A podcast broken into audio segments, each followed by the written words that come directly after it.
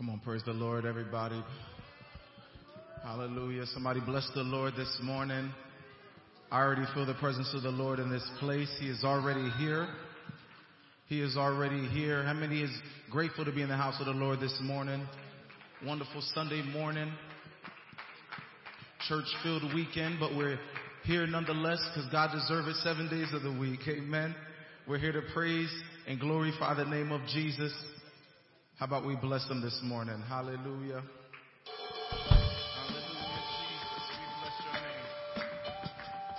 Hallelujah. Can we clap our hands in this place?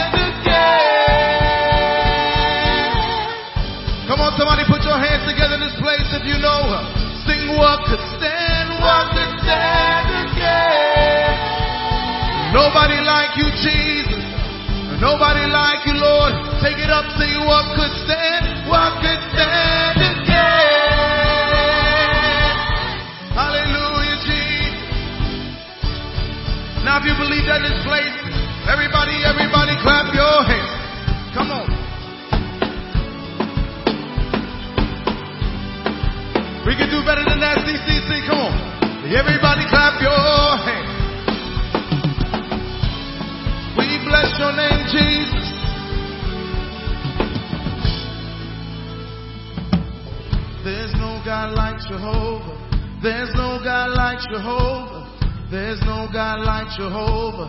There's no God like Jehovah. Sing, there's no God like Jehovah. There's no God like Jehovah. There's no God like Jehovah. There's no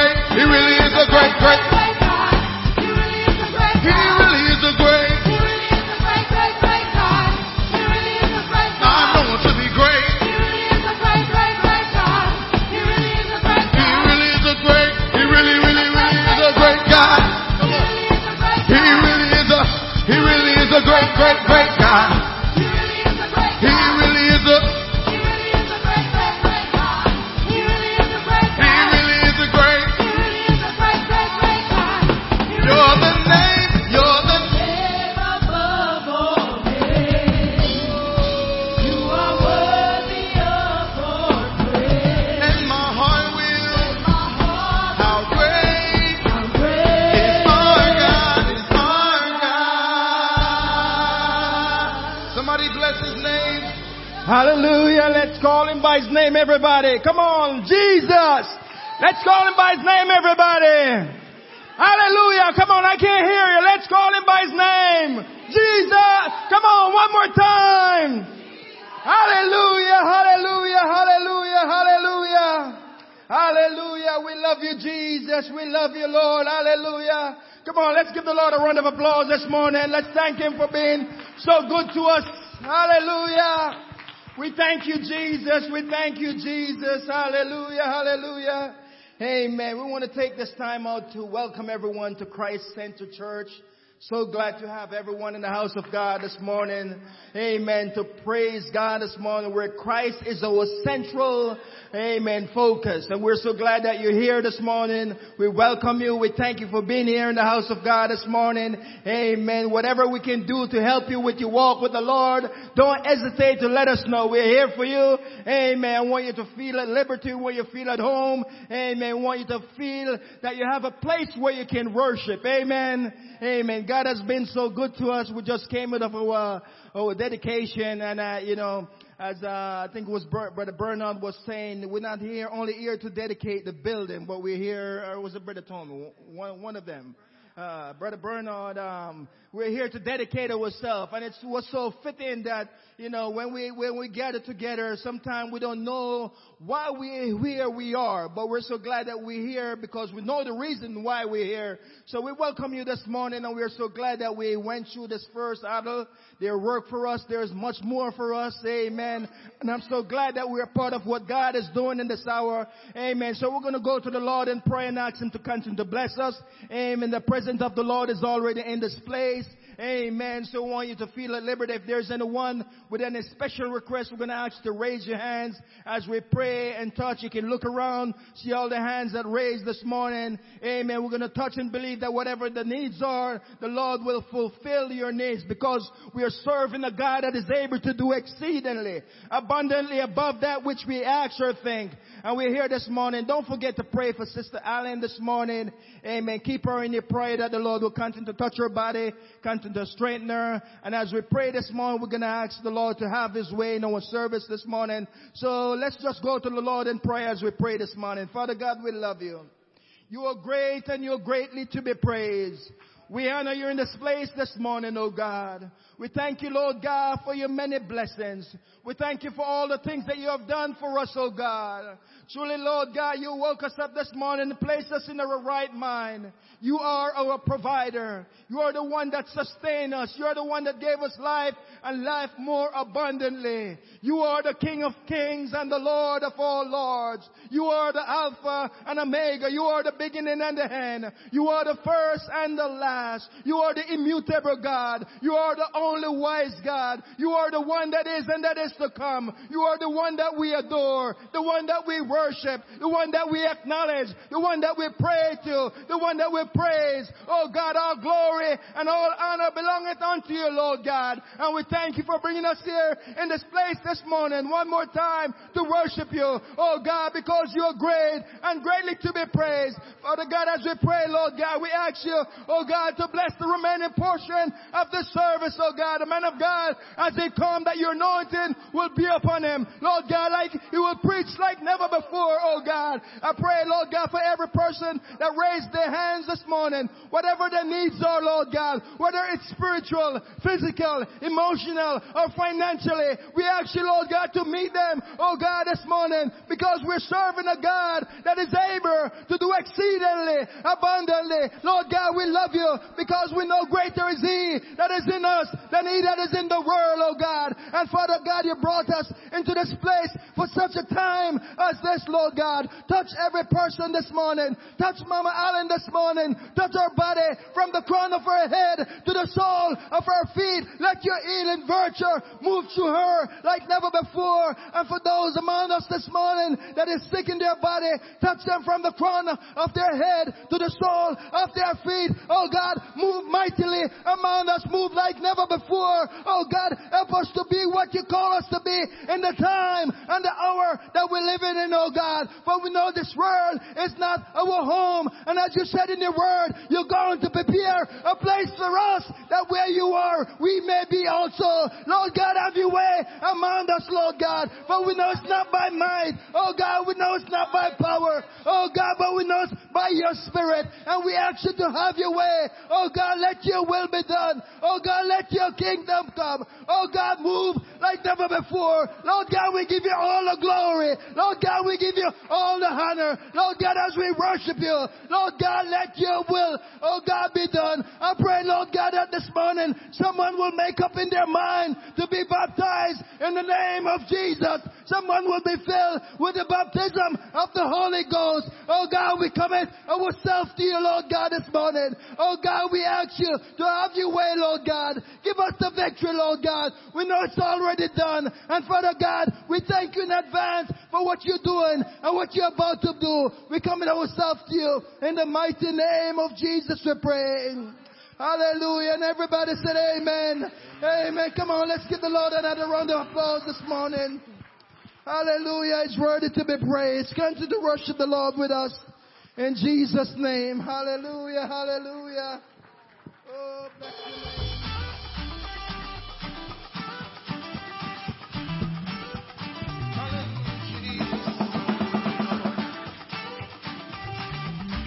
continue to clap our hands in this place? One.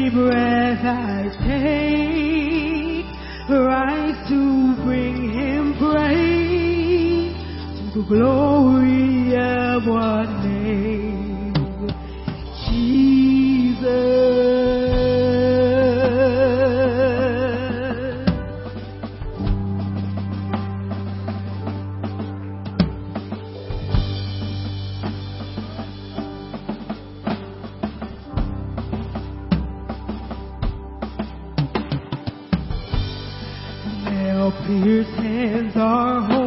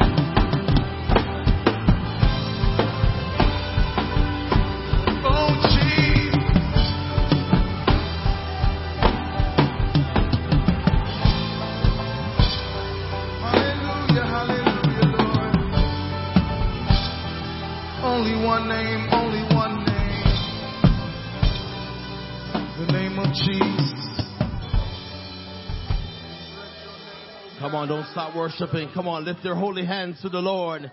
Hallelujah. We're here to worship the King of Kings and the Lord of Lords. His name is Jesus. He is the Alpha and the Omega. He is the first and the last. He is and which was and is to come. He conquered death, hell, and the grave. Can I get somebody to shout hallelujah in the house of Almighty King? He is the mighty God in Christ.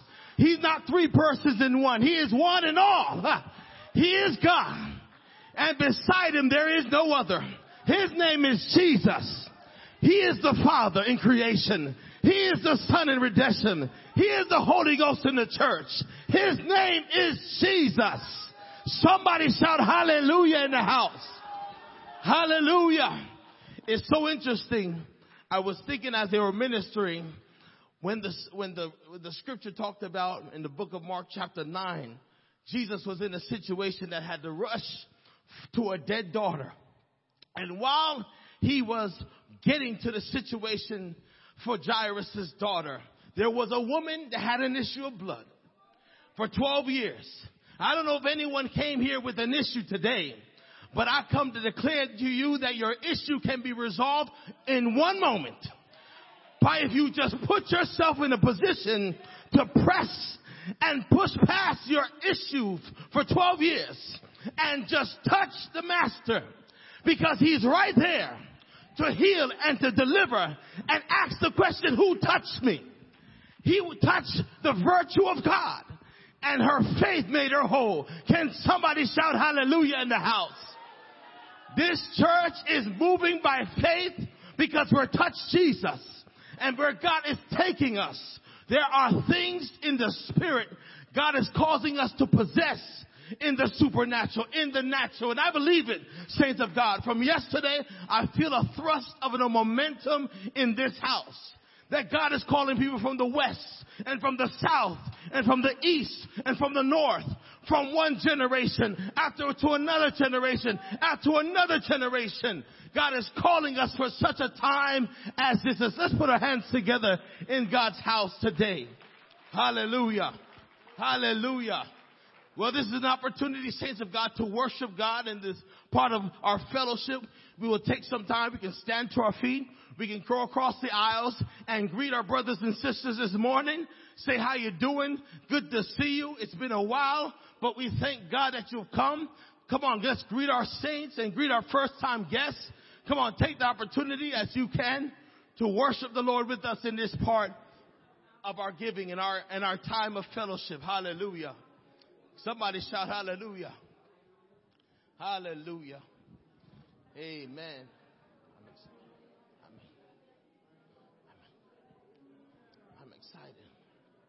I'm excited that we're on, we're not driving. Hallelujah.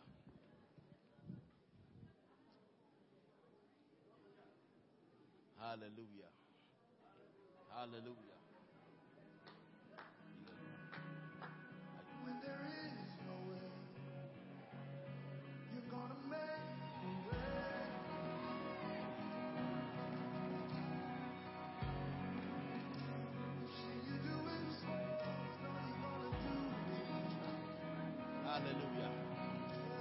Eyes on you.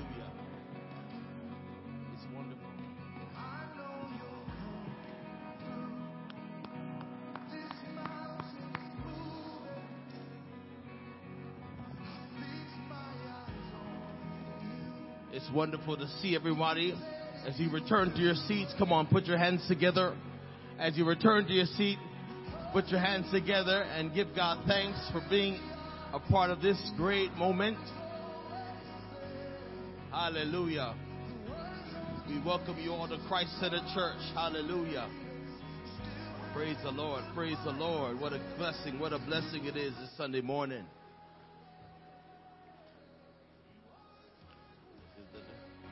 Hallelujah. Hallelujah. Come on, as you return to your seats, put your hands together in God's house. Hallelujah. Hallelujah. Praise the Lord.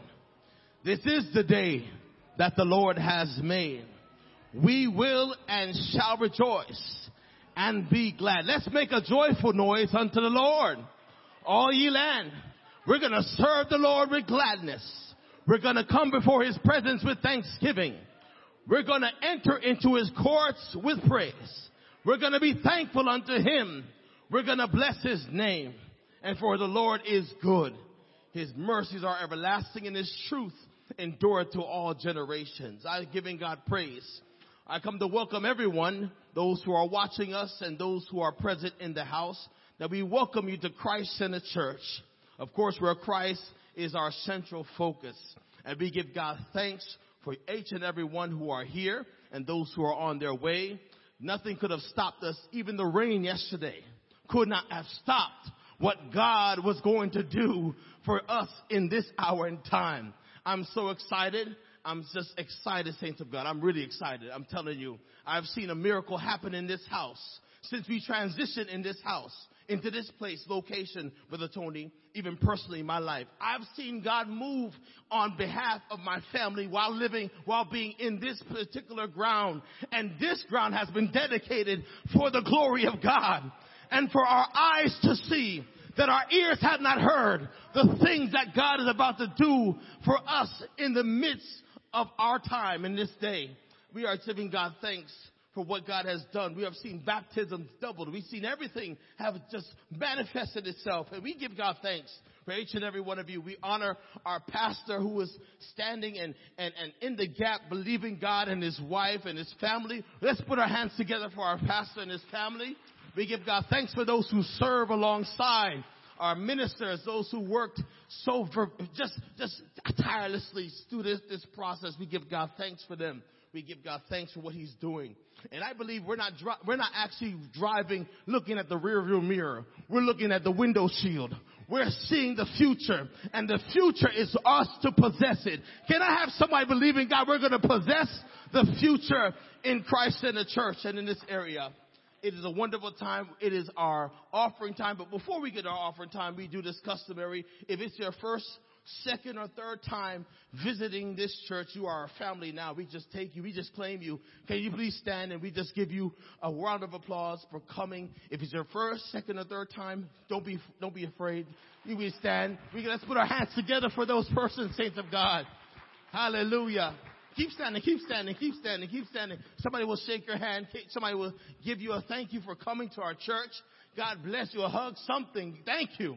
Thank you for coming to our church. You could be anywhere else, but you're at the place where God has called you to be for today. He knew that you were going to be here. You could be nowhere else but this place. And we give God thanks.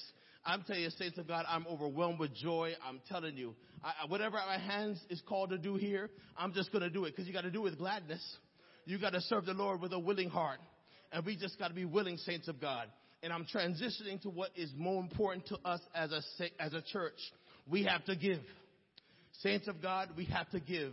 Not just our time, not just our resource, not just only our resources, we have to give ourselves to the kingdom of God. We've heard the word of God spoken uh, to us, and it was spoken earlier part of this month that the word of God will be so clear. There will be such clear, specific instructions for our church moving forward when we transition going forward. Because saints of God, we're here and we're here to stay.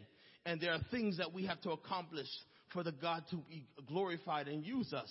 And so, saints of God, we are a multi-generational church. That's one thing I want to emphasize. We are a multi-generational church. And if we should see some people that have come from backgrounds that have not been of experience of Pentecost and what this one gospel and one way, uh, one way to God message. We, we, saints of God, it's a miracle what God is doing in this place. And they are part of a revival that cannot be quenched.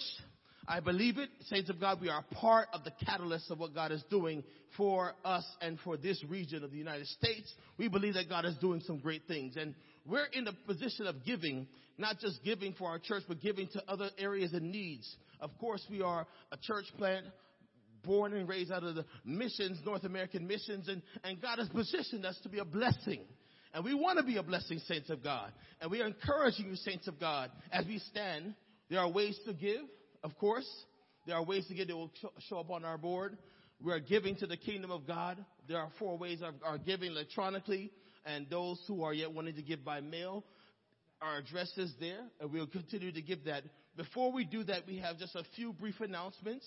We have our church picnic. Our church picnic will be on July the 8th. July the 8th. Please mark your calendar down for our church picnic that will be on July the 8th. I have right here before me are the sign up sheets for those who will be giving contributions for that event. Please see our First Lady, Sister Wyatt. She will also coordinate that situation. Please, we are all without excuse. We want everybody to come.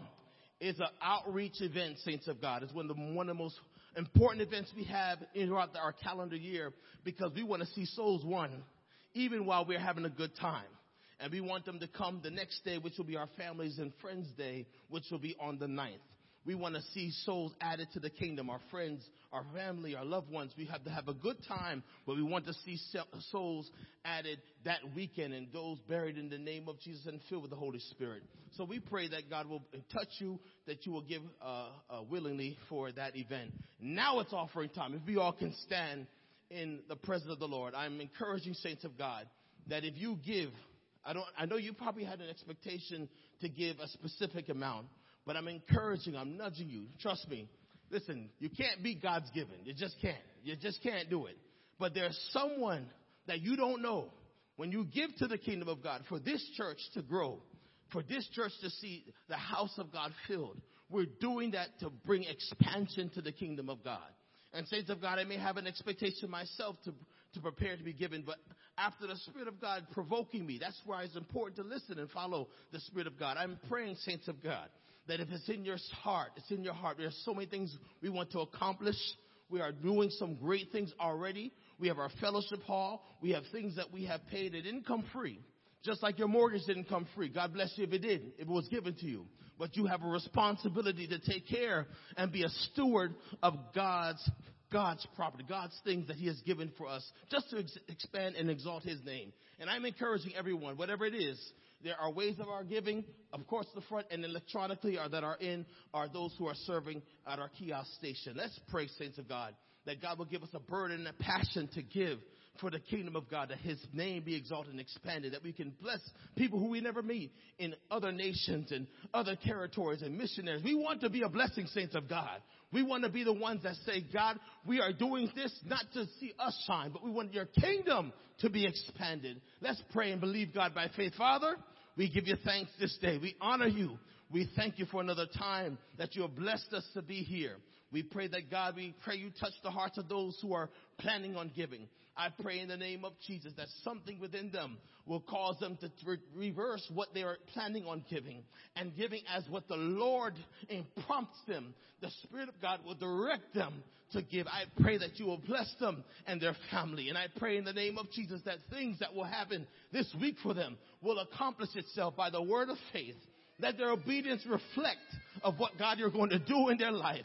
Because we believe that you are a supernatural God. A God that can heal, a God that can bring breakthrough, God that can bring financial deliverance. We pray your will be done. Bless those who are coming and those who have not to give. I pray you touch them in their doing and I pray your will be done in their life. We ask of you in Jesus' name. Let the church say amen. Let the church say amen one more time. Follow our ushers. They are at the, our forefront to uh, lead you into the time of giving. And as our ministers will lead us in this portion. God bless you all.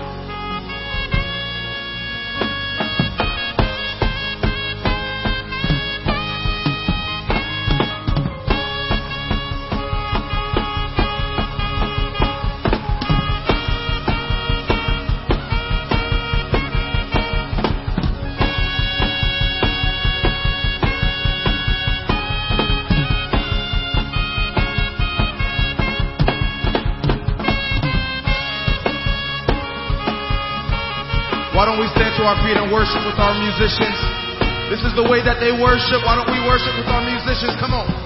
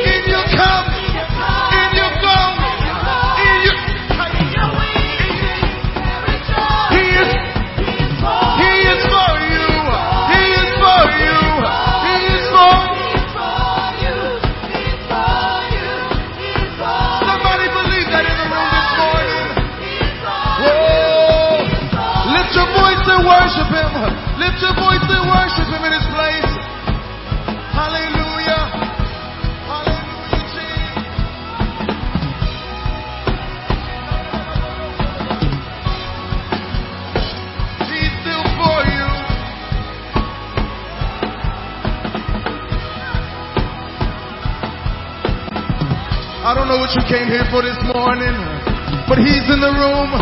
He's in the room. If you just lift up your hands, if you just believe on faith, miracle signs and wonders, miracle signs and wonders. Come on, lift your voice, lift your worship. Sing Amen. amen.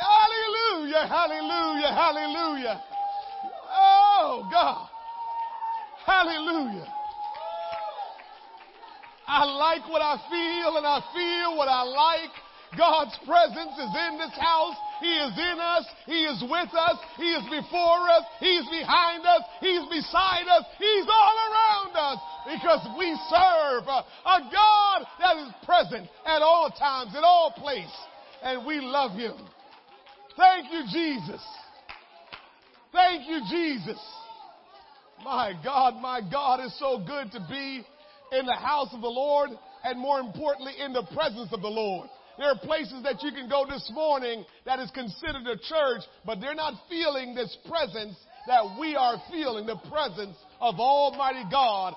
Oh, thank you, Jesus. Thank you, Jesus. Oh, hallelujah, hallelujah. Jesus, we thank you. Amen. I'm not going to hold you any longer, but we have a man of God that's coming to you this morning. He is from a place in Louisiana. I believe, I believe it's called Leesville. Hmm. I don't know where that is, and I've been down in Louisiana a few places. But that's all right. this man is a well traveled man. He has preached all over the world. He's a renowned apostolic preacher. He loves the Lord. He loves to plant churches, help churches grow. He loves people. Him and I kid all the time. We say we're people watchers, and we are. Uh, and I'm so glad that he's with us. He's my friend. He is the pastor of the Pentecostals of Gainesville, Florida. And we're so grateful that he is here this morning in Christ Centered Church to minister to us, to preach God's word, and for God to use him to do something great. Open your heart this morning. I believe God has given him something. I believe God is getting ready to do more. Somebody say more and more. We had great stuff going on here. God did great things yesterday, but we heard a word and God wants to do more. But wait, there's more. Jimmy Toney, come and minister to us in Jesus' name. Can we clap our hands and give that to the Lord and worship Him and magnify Him? Come on, let's make some noise in this house. There's nobody like Jesus. The song says, I searched all over and I still couldn't find nobody. There's nobody like Jesus. I've been in the world and there's nobody like Jesus. I've met a lot of people, but there's nobody like Jesus. Somebody shout amen.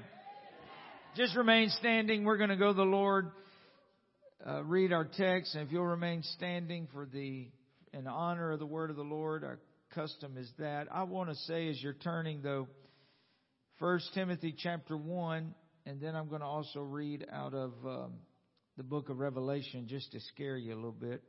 Amen. To brother and sister Wyatt, hey, you don't just have a great pastor and first family and I don't say this lightly. I'm, I'm going to say some things that you know. I told him today I don't ever give anything new. I just remind people what they already know.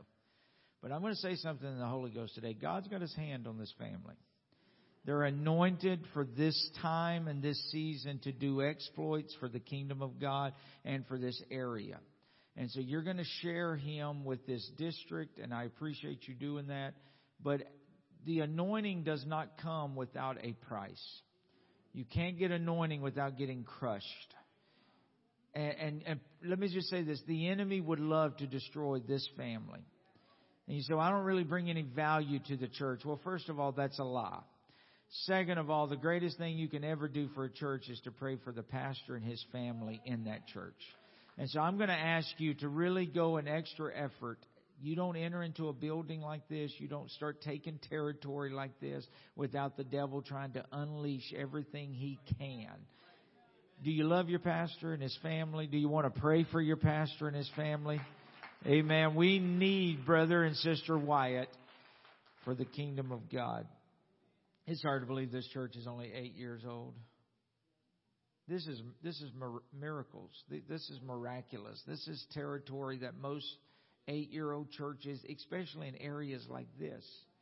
You own your own building, the people next door pay for it.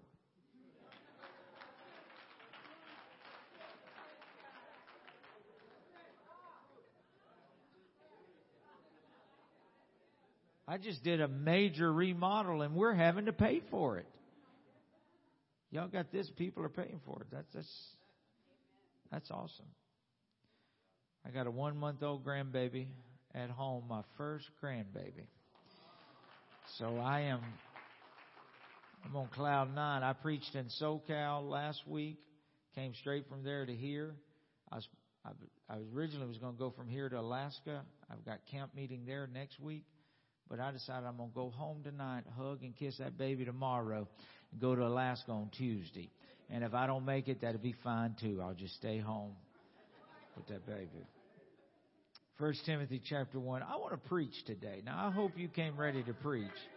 Yesterday we did a bunch of official stuff, but I want to preach today. We we had the general superintendent here yesterday. We had to behave a little bit, but he's not here today. I want to preach today. Paul wrote 1 Timothy chapter 1, he said, I besought you, I begged you, I pleaded with you, abide, stay at Ephesus. And here's why I want you to stay there. That you can charge them that they teach no other doctrine. When you have the truth, why teach something else? Why change that? If it's not broke, and if it fixes the broke, keep it. Neither give heed to fables and endless genealogies. There's just some questions that, that did Adam have a belly button? Who cares? You know, well, I want to know what, what did Noah do with the woodpeckers? Who cares? You can get involved with people that all they're trying to do is to find loopholes to get you confused. Paul said, don't give heed to that. Don't, don't, don't even pay attention to things. Listen to this, which minister questions. You get focused on things that's godly, that's edifying, that's building up the faith. Revelation chapter 13. Man, it feels good in here. I feel like I'm at home. I think it's awesome. You started church in a firehouse, and now we got the fire in the church house. okay, Revelation 13 talking about the Antichrist. He had power, verse 15, to give life to the image of the beast, that the image of the beast should both speak and cause that as many as would not worship the image of the beast should be killed. And he causeth all, both small and great, rich and poor, free and bond, to receive a mark in their right hand or in their foreheads, and that no man might buy or sell save that he had the mark or the name or the number of his name. Here is wisdom. Let him that hath understanding count the number of the beast, for it is the number of a man, and his number is six hundred three score and six. Do not prejudge this message just yet. But I want to talk to you for a few minutes on this thought, the mark of the beast. If you'll help me preach, shout amen. Amen. God bless you. You may be seated. I do think it is evident today that we are living in the end times. You don't even have to read your Bible anymore to see what's happening for end time. Just turn on the news. Things are happening at an unprecedented pace. Wars and rumors of wars. Earthquakes. Famines. Disasters. Nation against nation. Let's take that even deeper. Tribe against tribe. Clan against clan. You know, the media, the media is trying their best to get us involved in another civil war.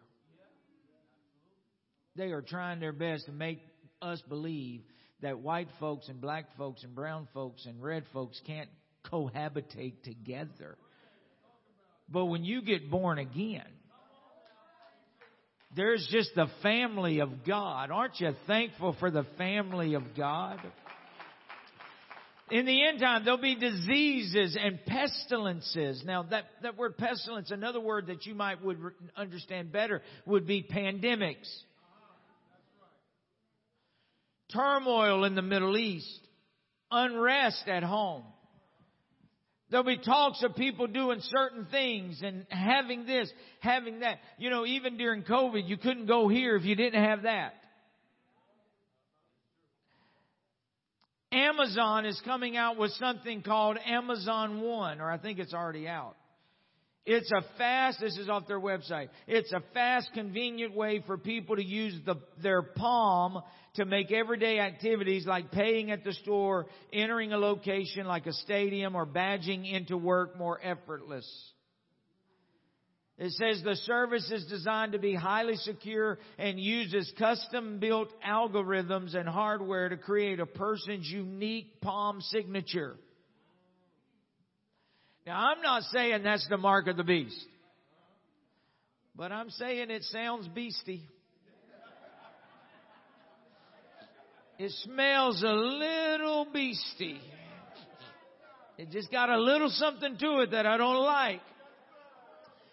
You can't help but read the newspaper, listen to the news, log on to the internet, and not admit that Bible prophecy is being fulfilled just about every single day. We are living in the end times. And let me remind you, Jesus is soon to return. And God forbid that we get so caught up with life and luxury that we forget there's still a great promise and a great hope called the rapture of the church. And I know what some of you are thinking. You're thinking, man, preacher's been saying that for as long as I can remember. And that is true. But the Bible teaches us that in the last days, saith God, I will pour out my spirit upon all flesh. Now let me break this down for you right now. The Holy Ghost began to be poured out on the day of Pentecost. That's over 2,000 years ago. Making the day of Pentecost until now the last days. So if the day of Pentecost 2,000 years ago was the beginning of the last days, how much further are we advanced on God's prophetic time clock that we are definitely in the last days? And I'm not here to scare you and I'm not here to intimidate you, but I do want to remind you that Jesus is coming back and we must be born again if we want to be ready to make the rapture of the church. That's why I wouldn't let anybody stop me from getting everything that I need from God today. If you're here and you don't have the Holy Ghost, I just make up my mind I'm going to get the Holy Ghost today. If you're here and you've never been baptized, I'd make up my mind that somebody's going to baptize me today. If you're backslid and not where you need to be with God, I'd make up my mind it's too close to the end. I'm going to go ahead and get my life right with God. I refuse to be this close. There's a coming of the Lord. A great getting up morning. And the book of Revelation declares that, that there's coming an Antichrist. Everybody saying Antichrist. A man that will dominate, dictate, and he deceive and almost destroy the whole world. If you have Republican blood flowing in your veins, then without a doubt the Antichrist is going to be a Democrat. If you're a Democrat, then it's evident that the Antichrist will be a Republican. That's how we think. But regardless of who the man will be, we know that he will speak with eloquence and with power. So that excludes me. I'm out. He will speak with authority and with demonstration. He will take a world that's in chaos and bring peace like never before. It, it, uh, it, will be like a, a hurricane, you know, it's really rough and then the eye of the storm passes over and then it gets really rough again. That's how it's going to be with the Antichrist. He'll take a chaotic world, bring peace, but when they say peace, peace, just be, understand sudden destruction. There's another side of that storm that will come with it. But this man, this Antichrist will be prominent, powerful, popular, prestigious. And it will get to the point, according to your Bible, where people will be forced to take a mark, a name, or a number representing this beast. Now the name of the beast we don't know or else we would know who the beast was. The mark of the beast, eh, we're not real sure about. We're familiar though with the number of the beast. It is the number of a man, the Bible says, 603 score and six. We're all familiar with those three numbers. Six, six, six. Even people who aren't in church knows that there's something weird about those. Hollywood knows that there's something about those numbers. Now I don't know how you grew up, but my mom was kind of a superstitious lady. Uh, I say kind of. If a black cat pulled out in front of us, we turned around, went another way. She'd be putting X's on the windows and, you know, you couldn't spin a broom in the house because she said you're calling up the devil if you do that. And so I just mess with her sometimes and be like pulling up all sorts of devils. But if I was in a store with my mom, maybe a convenience store, and we bought something and it came up six dollars and sixty six cents, rest assured, Jimmy's about to get another candy bar. Because mama is not about to take the mark of the beast. She's not even playing. She wasn't a spiritual woman, but she wasn't playing with that. So she would make sure. If you've been around church, you know there's some preachers that make a living out of trying to figure out the mark of the beast. We have tried our best to massage and manipulate that number to figure out who the Antichrist is. Don't dare let a politician have six letters in his first name and six letters in his middle name and six letters in his last. Don't dare. We will tag him. We have spent countless wasted hours trying to determine how so and so could fulfill that number.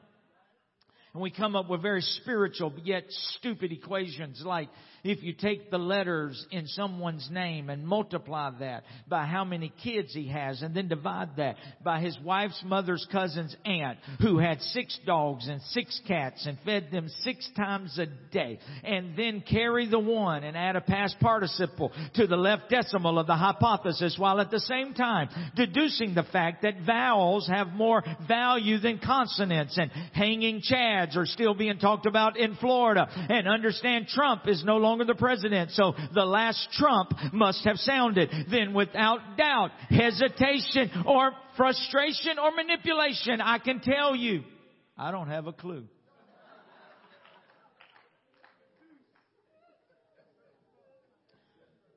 But before we look too far in the future, let's look in the past. Because I believe the devil has always had a mark. And if he can apply the mark that I want to preach to you about today, then he'll have no problem applying the mark that John the Revelator wrote about in our text. The mark of the beast I'm preaching about today is not a number. It has nothing to do with the end of the world, your forehead, or your right hand. But the mark that I'm preaching about is what Paul warned Timothy against in our text. He said, do away with those things which minister questions. Somebody shout questions. You see, if the devil can ever tag you with a question mark, then he can defeat you. If he can ever get you to question your relationship with God, then he will defeat you.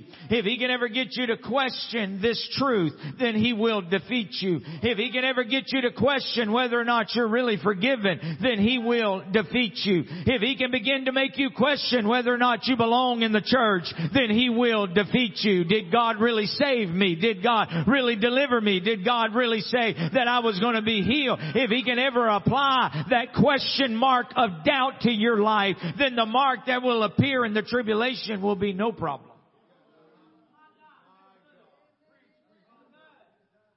Revelation chapter 21 and verse 8 says, But the fearful and the unbelieving, fearful, unbelieving, abominable, murderers, whoremongers, sorcerers, idolaters, liars, going to have their place in the lake of fire.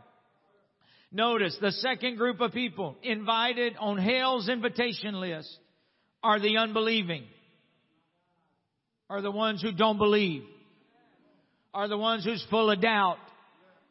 I pray to God when this service is over, when I pray to God when the lights are turned off, when the dust has settled on this weekend, that you'll walk out of here with greater faith, with higher hopes, and with a more determined vision.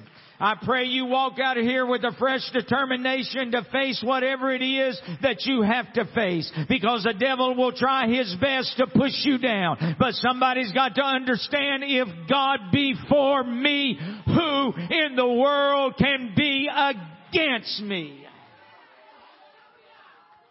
Somebody shout questions. See, Webster defines the word question as doubt or dispute, subject to analysis, to be suspicious of, to wonder about, to be cautious of. Have you ever just met somebody and they kind of, you're like, hmm, I wonder what's up with that.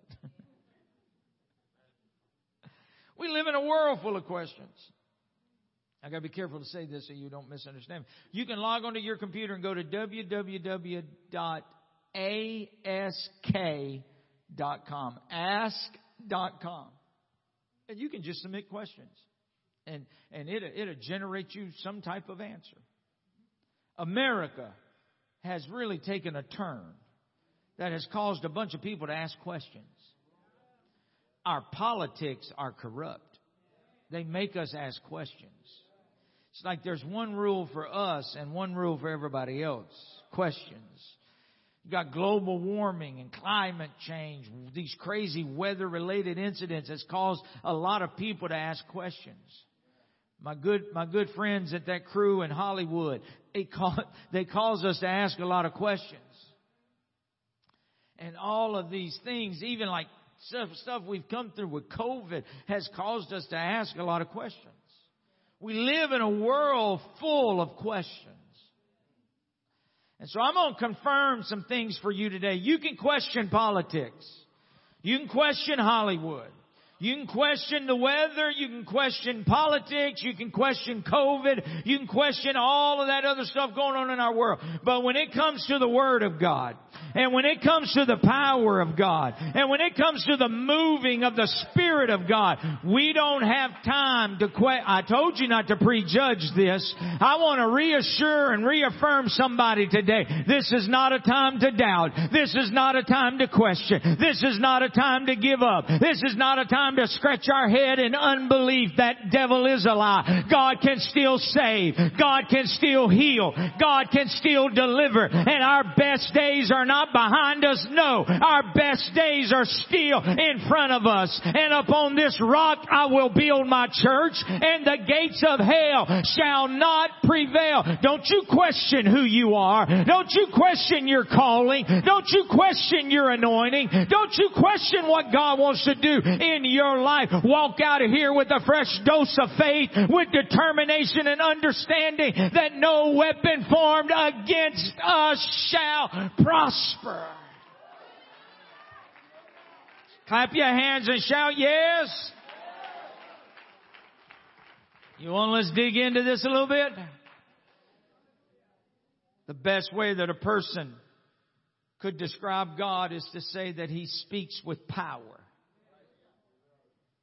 His expression is exclamatory. It's as if God speaks a promise and then adds an exclamation point behind it just to make it stand out. I said that. During the creation of the world, God spoke with power. Genesis chapter 1 verse 3, verse 5, verse 6, verse 8, verse 9, verse 10, verse 11, verse 14, verse 20, 22, 24, 26, 29. Genesis chapter 2 verse 16, verse 18, it says that God said or God called or God commanded. 15 emphatic expressions that this is the way it is. This is the way it's going to be. God never asked a question in creation. He never asked if he could do anything. He's just God. He does it. God is a statement making God. Statement after statement after statement, promise after promise after promise until you come to Genesis chapter number 3 verse 1. And it's the first time you meet the devil. And coincidentally, it's the first time you meet his mark. And you find a punctuation mark that has up to this time never been used in scripture. It is a question. And the devil parades his way right in the middle of the paradise and the promises of God. And he begins to apply his mark. Genesis chapter 3 verse 1 says, Now the serpent was more subtle than any beast of the field which the Lord God hath made. And he said unto the woman, Yea, hath God said, You shall not eat of every tree of the garden. And there it is. There it is. There's the mark of the beast. The devil questioned what God already stated as an absolute.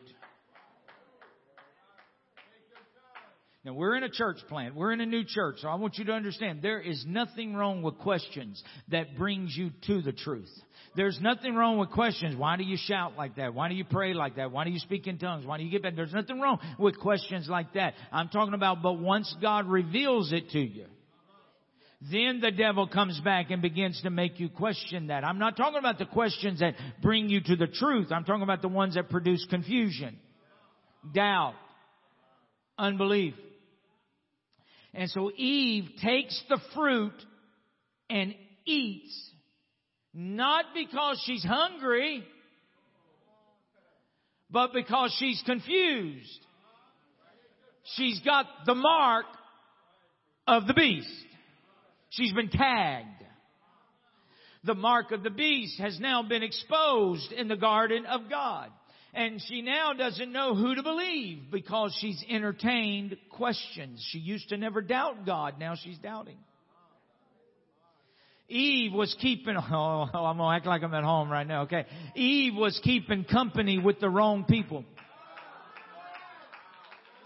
I'm just going to say this in passing, but it does matter who you hang out with. It does matter who you listen to. It does matter who you allow to get into your circle. It does matter who you follow on social media. It does matter what all the mess you allow to get.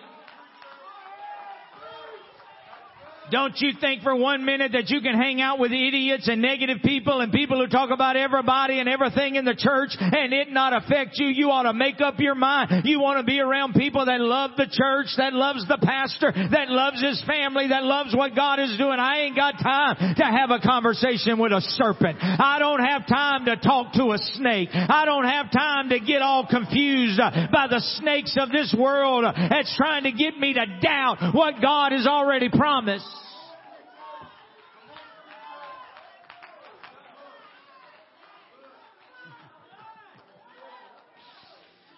If you're here visiting, come back next week. Pastor be preaching. It's gonna get better. I know what I know. Brother Wyatt could have got anybody to come, but here's what preachers do. Here's what pastors do. Let me let you in on a little of our secrets. It's what pastors do. Pastors always bring in somebody that don't preach near as good as them, so the church will be like, "Well, whoo, I'm glad the pastor's back." So I know what you're doing. I'm on to you.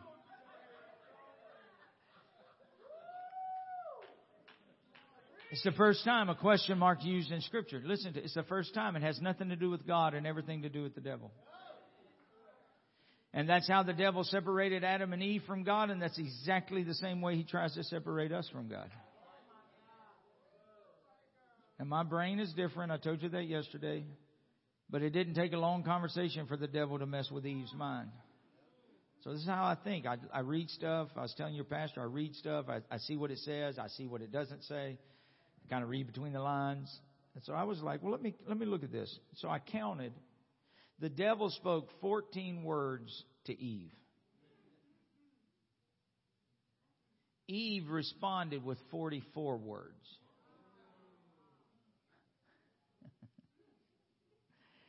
and so then the devil was like, oh, I got her.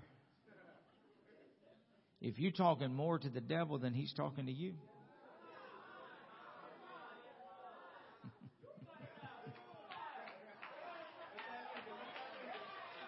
Then the devil said, Oh, well, I'm, let me just go in. And he finished the conversation with 32 words.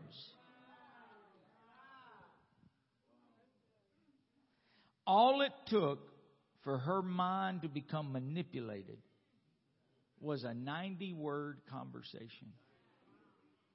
I timed that in my room this morning to see how long it would take me to have a 90 word conversation, and I talk slow. I'm country.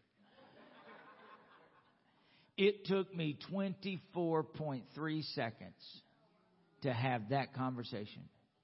And if the devil can spread so much doubt and unbelief in less than a minute, how much more should faith leap out of our soul when we hear our pastor say, if you have your Bibles, if you have your Bibles, turn to faith cometh by hearing and hearing by the word. If the devil can spread so much doubt, I wonder how much faith we can spread this morning. I don't know about you, but I don't have time to converse with the devil. I don't have time to have a casual conversation with the devil. I'm not trying to work out any deals or compromise with the enemy. I want the word of God, all the word, nothing but the word. So help me God. That's why you ought to be thankful you've got a pastor that will preach the truth to you. You ought to be thankful that you got a pastor that will stand up and say, thus saith the word of the Lord without fear, without favor.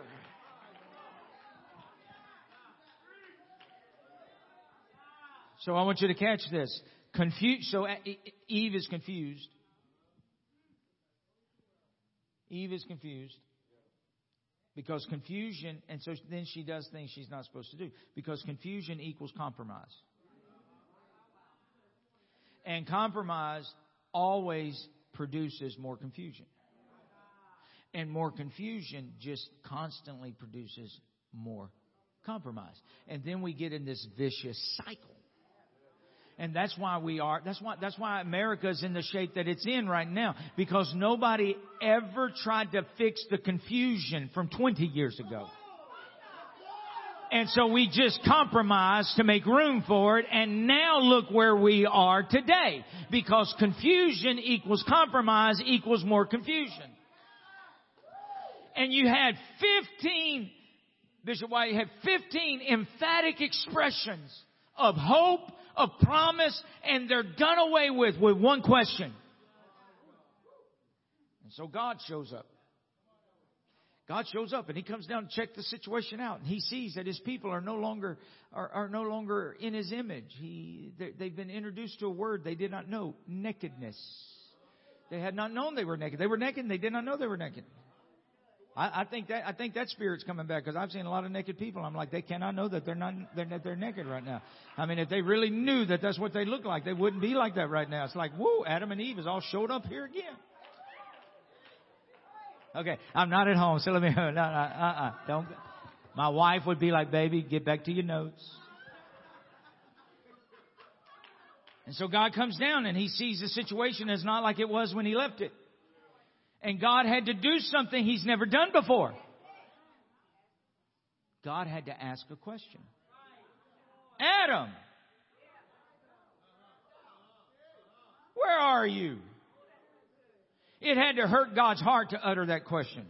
It had to grieve him in his spirit to mumble those words. God had never asked a question before. He never had to. Adam and Eve always believed him. They had never doubted him.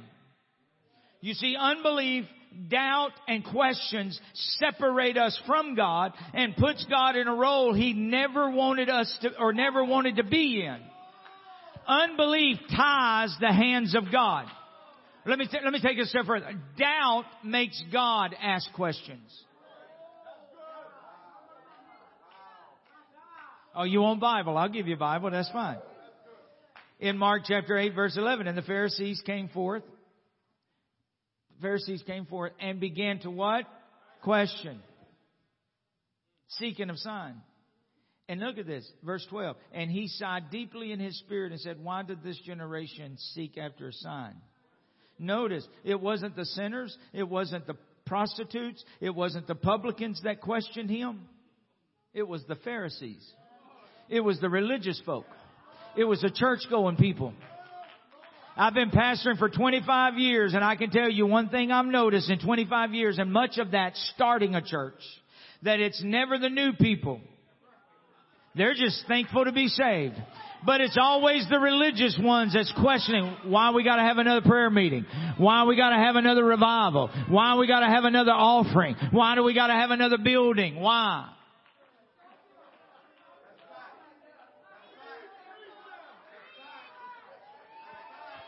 You know I'm preaching right. Sit there and act like I'm not. You know I'm preaching good right now. See, I couldn't do this in front of the bishop yesterday because he'd have wanted me to preach a general conference and I don't have time for that. They came questioning him, questioning his authority, questioning who he said he really was. And all those questions of doubt and unbelief caused the Lord to sigh in his spirit. Put up verse 13 and listen at this.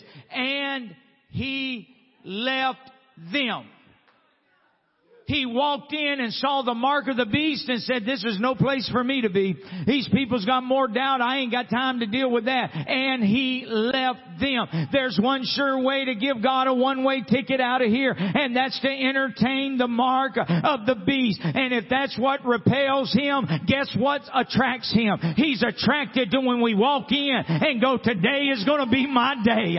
This is the day the Lord had made. Today's gonna be my day. This is my breakthrough. He's attracted to faith. He's a, it's time to get rid of every question mark of unbelief and doubt and start proclaiming with men it might be impossible, uh, but with God uh, all things are. You can quit that addiction. You can break that generational curse. You can do something great for the, my church will grow. We will do, be strong and do exploits.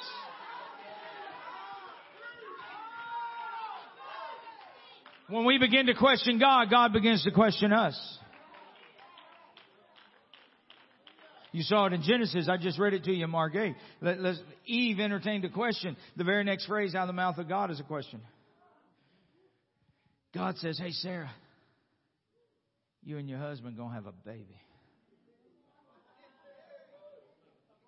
She's an old woman. And she through her unbelief, she questions God. And the very next phrase out of the mouth of God is, Is there anything? God had to respond to her question with the question. The disciples are being tossed to and fro on a boat. Jesus is asleep. One of them finally gets the nerves, you know, because I can see this going, hey, you go ask Jesus. No, you go wake up Jesus. No, you wake up. I'm not waking up the bishop. You wake up the bishop. I'm not waking up. No, you go wake him up. And so finally one of them got there and said, hey, Jesus. Jesus, don't you care that we perish? Jesus didn't say yes. Jesus didn't say no. Jesus just said, where is your faith? In Mark 11, 28, they asked the question, by what authority? In verse 29, Jesus said, well, let me ask you a question. You see, when we question God, God questions us. I love that song we sung. We're talking about Jesus. Talking about that one name, Jesus. How many knows his name?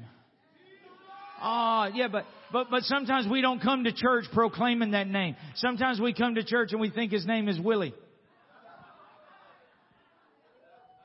Because we show up and we say things like, Will he move? Will he heal me? Will he save me? His name ain't Willie. His name is Jesus. And he said, I will. I will. Somebody needs to walk out of here today and understanding that your question mark, it's got to go. Our God is a God that will. Our God is a God that will do exceeding abundantly. Somebody shout more. You gotta believe God's got more and more and more and more in store for this church.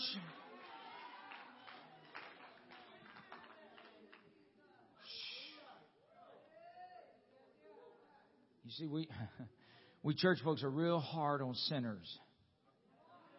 Like we tell them, man, you gotta change, you gotta stop this, you gotta quit doing that, blah, blah, blah, blah, blah, blah, blah, blah, blah. And the reality is, yeah, we need to do that. But, but, but, but the number one killer of revival is not people committing adultery. The number one killer of God's momentum being being uh, uh, stopped or repelled in a church service has nothing to do with sin taking place. That's flesh. God expects that. We're just flesh. What kills revival is unbelief. In the Old Testament, 12 spies came to came back from spying out the land, and, and ten of them said, "Hey, I don't, I don't care what the Lord said. I don't think we can do that." And two of them was like, "We got this." Let's do this. I bet you you couldn't name the ten if you had to right now. They're- in your Bible, but you don't know the name of the ten because nobody wants to remember the folks who says they can't. But everybody here could shout Joshua and Caleb. We know Joshua and Caleb because they were like, we got this. The, but, here's the thing. The Bible refers to the report of the ten not as a negative report, not as a reasonable report, not as a realistic report. This is what it says. He says that is an evil report. Hebrews chapter 3 verse 12 says, Take heed, brethren, lest there be in any of you an evil heart of unbelief. If unbelief kept them out of their promised land, then unbelief will keep us out of our promised land. Now listen to me. It's evil. It's evil. I'm just going to act like I'm at home, okay? You're no different. If, you, if, if you've got unbelief controlling your life, it's no different than somebody that's drinking, somebody that's committing adultery. It's no different than you coming to church with unbelief because both are evil and both are wrong and both God condemns. So I've got, I've, I've just come with a message this morning. Let's get rid of the questions and let's embrace the Word of God. Let God be true and let every man be a liar. I don't know about you, but I'm ready to believe God for revival in this church. I'm ready to believe God for revival in my family. I want somebody to walk out today believe in God again. He is going to save your family. Your children are going to get back in here. Drugs isn't going to have the last say. Alcoholism isn't going to have the last say. Pornography isn't going to have the last say. Look what the Lord has done. Look what the Lord has done.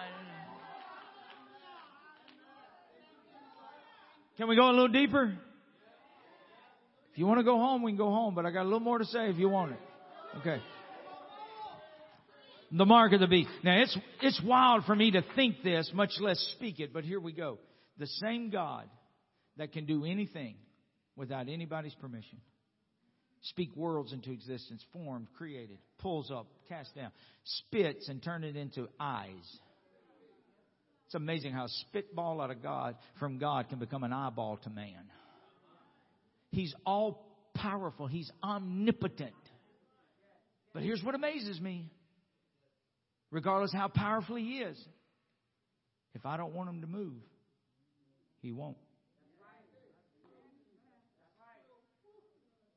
If I entertain questions, he will leave and go somewhere else. Let, us look at this. Mark chapter 6. Now I need a little class participation here, okay? Every time you see a mark of the beast, I want us to start counting them. We're going to start with one. And we're going to go to two. And we're going to go in that order. Fair enough? Mark chapter 6 verse 1, he went from thence, came into his own country, his disciples followed him. When Sabbath day was come, he began teaching in the synagogue.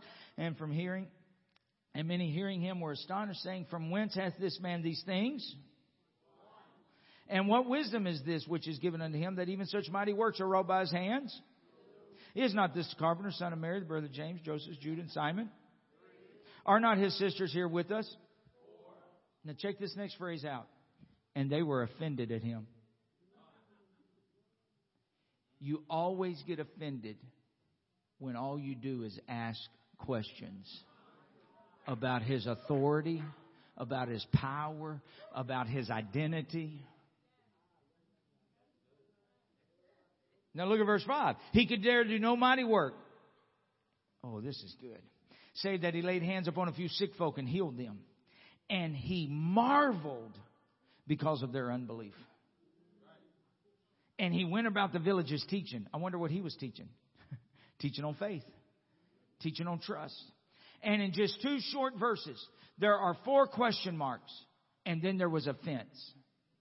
And instead of doing what he wanted to do, he only did a fraction because of the mark of the beast. The Bible says he could do no great work except, except that he healed a few sick folk. Now, if a few sick folk got healed today, we would blast that as powerful moves of God. But God said, that's just what I can do when unbelief's in the room. You've yet to see what I can do when faith is in the room.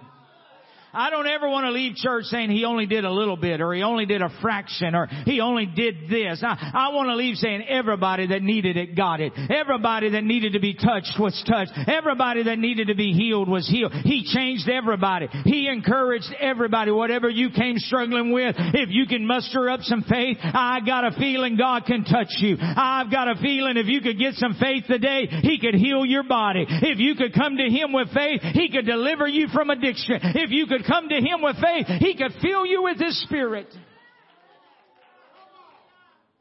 I I need a couple of folks, a couple of men. Come, come up here and help me preach. You mind come help me preach? Okay, just two of you. That's fine. Come on, come, come on up here. All right. Which one of you is more spiritual than the other?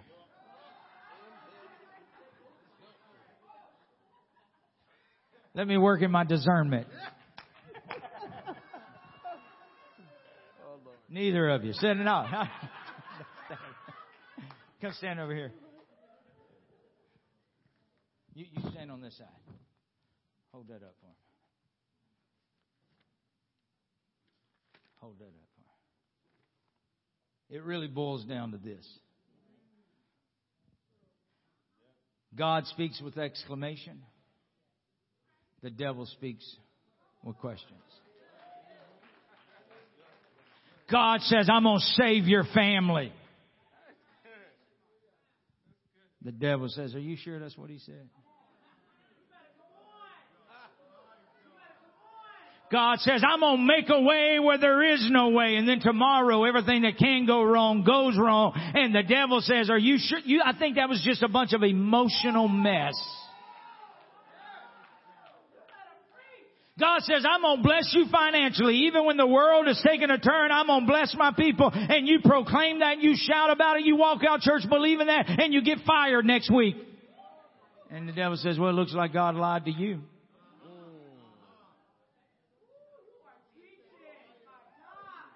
Are you ready? It's God's job to give you the promise. It's the devil's job to question it. It's your job to believe one or the other. Don't get mad at the devil for doing his job. You just make up your mind. Whose report? Whose report? We shall believe the report of the Lord.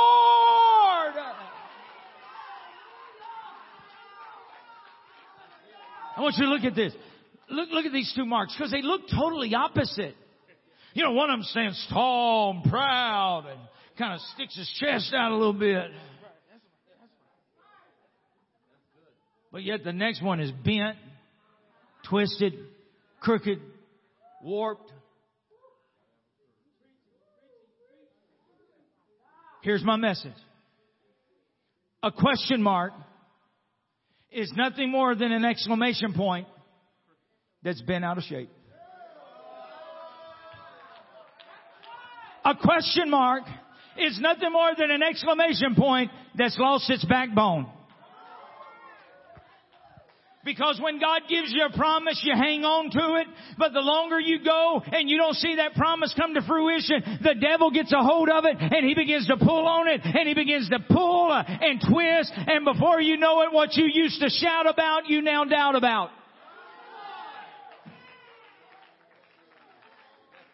God says, I'm going to save your family. God promised you revival. It's been a long time. More people's left than what's come. And I know good and well that there's some of you here and your vision is bent and your dreams are curved and your dreams are warped. But I have good news for you today. God can straighten out your promise. He can straighten out everything that the devil's made crooked in your life. You need to walk back out standing straight. You need to walk out believing that if God is for us, there's not a devil that can come against us. All right, look at this verse, Isaiah chapter 40. this is why Christ came. So every valley shall be exalted. Every mountain and hill shall be made low. And the crooked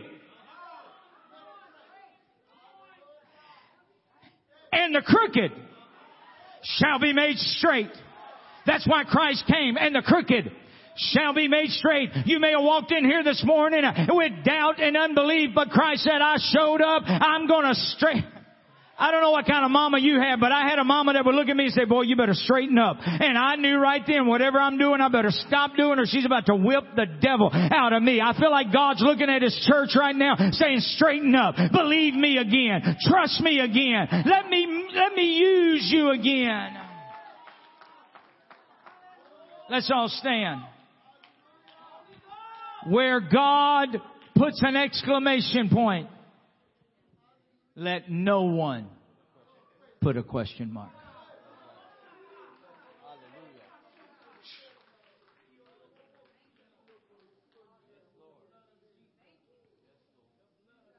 It's not time to question this. The mark of the beast. The mark of the beast. See, if you don't get rid of this mark, that 666 ain't going to be a problem.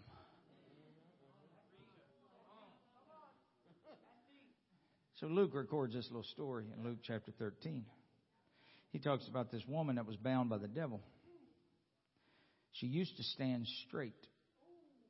She used to have no problems, but something happened. She got a spirit of infirmity that got a hold of her and it caused her to bend or stoop. Listen to this. Luke chapter 13 verse 10. He was teaching in the synagogues on the Sabbath and behold there was a woman which had a spirit for 18 years. She was bowed together, listen, and could in no wise lift up herself. For 18 years, she came to church looking like this. Mm-hmm. For 18 years, just bent over. Couldn't pick herself up. But on this particular Sunday, Jesus showed up. If you don't get everything you need today, I beg you, come back next week. You let people come to church here that's bent, okay? You let people come to church here that's crooked. You let people come to church here that don't have it all figured out just yet. You let them come because you never know when Jesus is going to walk by their pew and say, today's the day, today's the day, today. Hey, hey, let them come, let them come, let them come. It doesn't mean we don't, that we're watering down anything or that we're acceptance of sin. No, just let them come, let them come. For 18 years she came to church.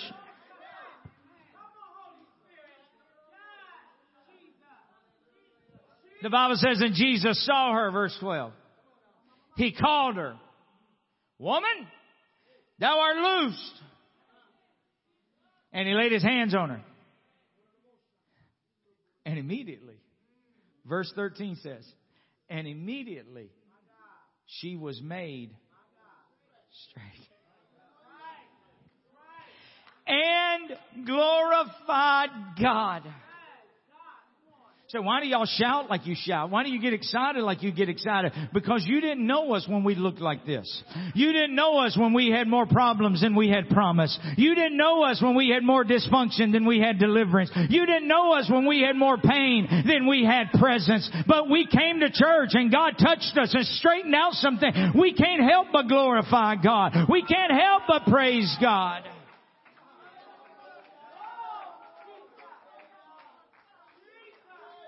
Be seated, man of God. And Brother Wyatt, she had the mark of the beast. But she left straight, touched, healed. How long was she sick, the Bible says? 18 years. Let's see. Six plus six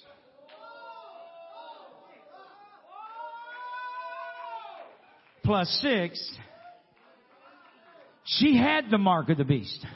She had six, six, six, and it bent her over for 18 years.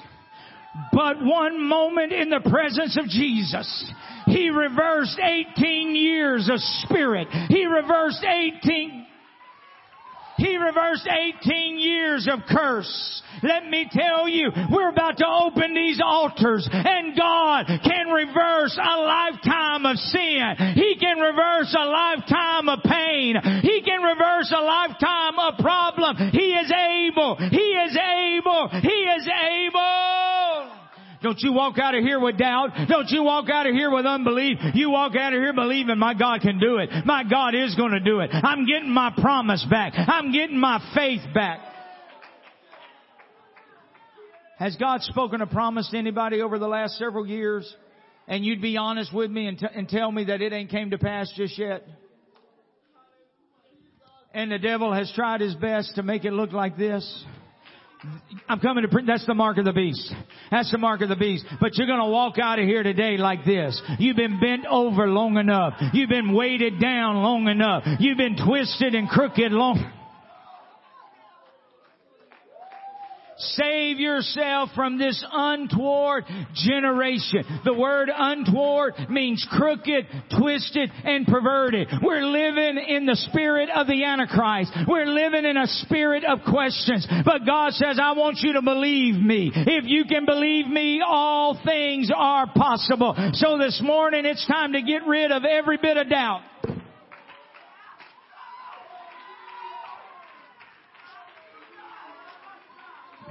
No more doubt. No more unbelief. My God can. If you need the Holy Ghost, I want you to come. If you need a healing, I want you to come. If you came in here doubting a promise that God gave you five years ago, I want you to walk back to this front and I want you to believe that our God is able. He is able. He is more than able. If you got backslidden children, I want you to come get a fresh dose of faith. This ain't a time for doubt. This ain't a time for unbelief. This is a time to believe God. Get rid of the mark of the beast. Get rid of the mark of the beast. Lord, I believe. I believe. Help thou my unbelief. I believe, Lord. Help thou my unbelief.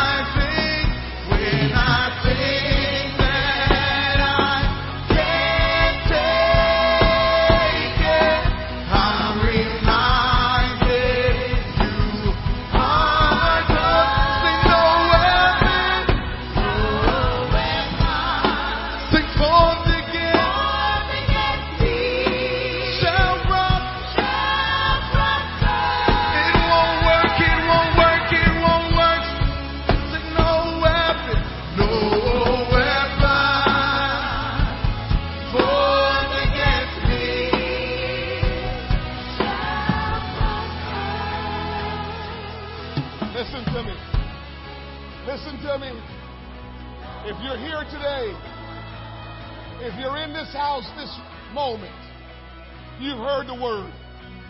If you've never been baptized in Jesus' name, you've never had all your sins washed away, you can do so right now. We have towels. We have robes. We have the baptismal tank right over here. Just come forward. It will not take a long time, but you can leave out of here today with the promises of God. You can leave out of here today straight and no longer humped over and crooked. If you're here today, you've never been baptized in Jesus' name. You've never given your life to Christ through baptism, repentance of sins. And I'm not talking about when you were young or when you got baptized in the titles Father, Son, Holy Ghost. I'm talking about the true baptism, the one baptism, the baptism in the name of Jesus Christ. Is there anyone here today that want to give their life to God through baptism? Repentance and baptism. Is there anyone here today? Oh, don't let this moment, don't let this opportunity miss you. Later is not promised to us. Tomorrow is not promised to us. Will you claim the promises of God today? Oh, hallelujah. You can come forward today if you've never been baptized. You can come forward today and say, God, I heard your word. I'm going to be baptized today. I'm going to give my life to you today. I'm going to repent of my sins. For I want all my sins to be washed away. Is there anyone here today? Oh, hallelujah. Jesus. Don't let the enemy keep them in the space, Lord God, of questioning your truth. Don't let the enemy keep them in a space of questioning your truth, Lord. But I pray that they will be straightened today, that they will believe the word of God, that they will claim the promises of God. Oh, hallelujah. Is there anyone? Is there one or two? Today is your day. You have heard the word. Will you respond in faith and do what God wants you to do? Oh, hallelujah. Oh, hallelujah. Lift your hands with me. Lift your hands with me. Father, you're still speaking. You're still moving on the hearts of your people. Lord, let not anything prevent them from coming forward and surrendering their life completely to you. Let nothing prevent them, Lord God, from the promises of God. Let them hear what the word has already said and respond in obedience, in faith. Oh, Jesus, we thank you for your word. We thank you, Lord Jesus, for your presence. We thank you, Lord Jesus, for your salvation, for your name. For, Lord Jesus, giving us a promise of eternal life. Jesus, we love you. Jesus, we're so grateful. We're so thankful. Lord, I pray for the families of everyone that is here today. That, Lord, you will begin a work in their families. That you will begin to move mightily and miraculously in their families. That families will begin to come into the house of the Lord. That families will begin to repent of their sins, be baptized in your name. That families will begin to receive the baptism of the Holy Ghost with the evidence of speaking with tongues. Oh God, that lives will begin to be changed in our families. That you will bring back together our families that have been broken, fractured, Lord God. Oh, Lord, make the family whole again like only you can, Lord Jesus. Oh, God, we believe your word. We believe your word. We believe your word. Oh, hallelujah, hallelujah, hallelujah. Jesus, we love you. Jesus, we praise you. Oh, we bless your name, oh great God. Thank you for your word. Thank you for your goodness. Thank you for your kindness. Thank you, Jesus. Come on, let's clap our hands to the Lord and thank Him today. Are you grateful God spoke to your heart? Are you thankful God directed you and gave you instruction and encouraged you and blessed you today. We thank God for what He has done and for sending us a man of God. God is God certainly used him to minister to us today. We thank God for Pastor Jimmy Toney and his ministry.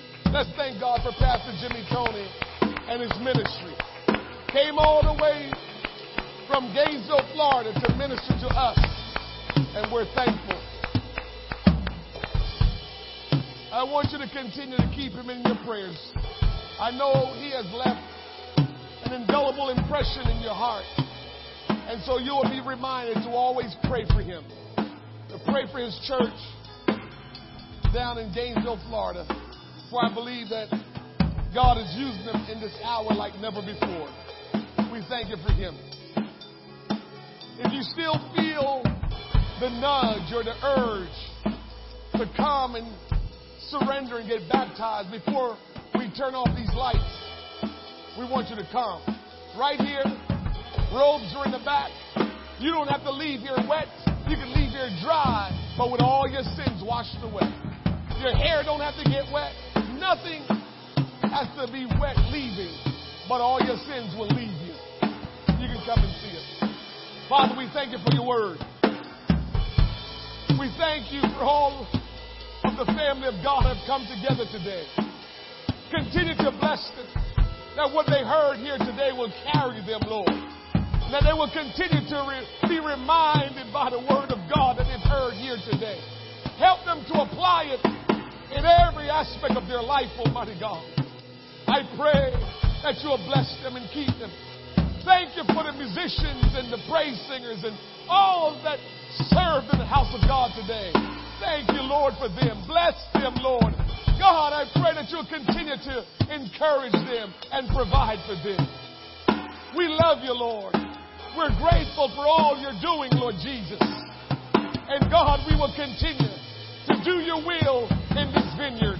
We will continue to walk according to faith and not by sight. We love you, Jesus. We honor you, O great King. And for all these things we ask in Jesus' name. God bless you.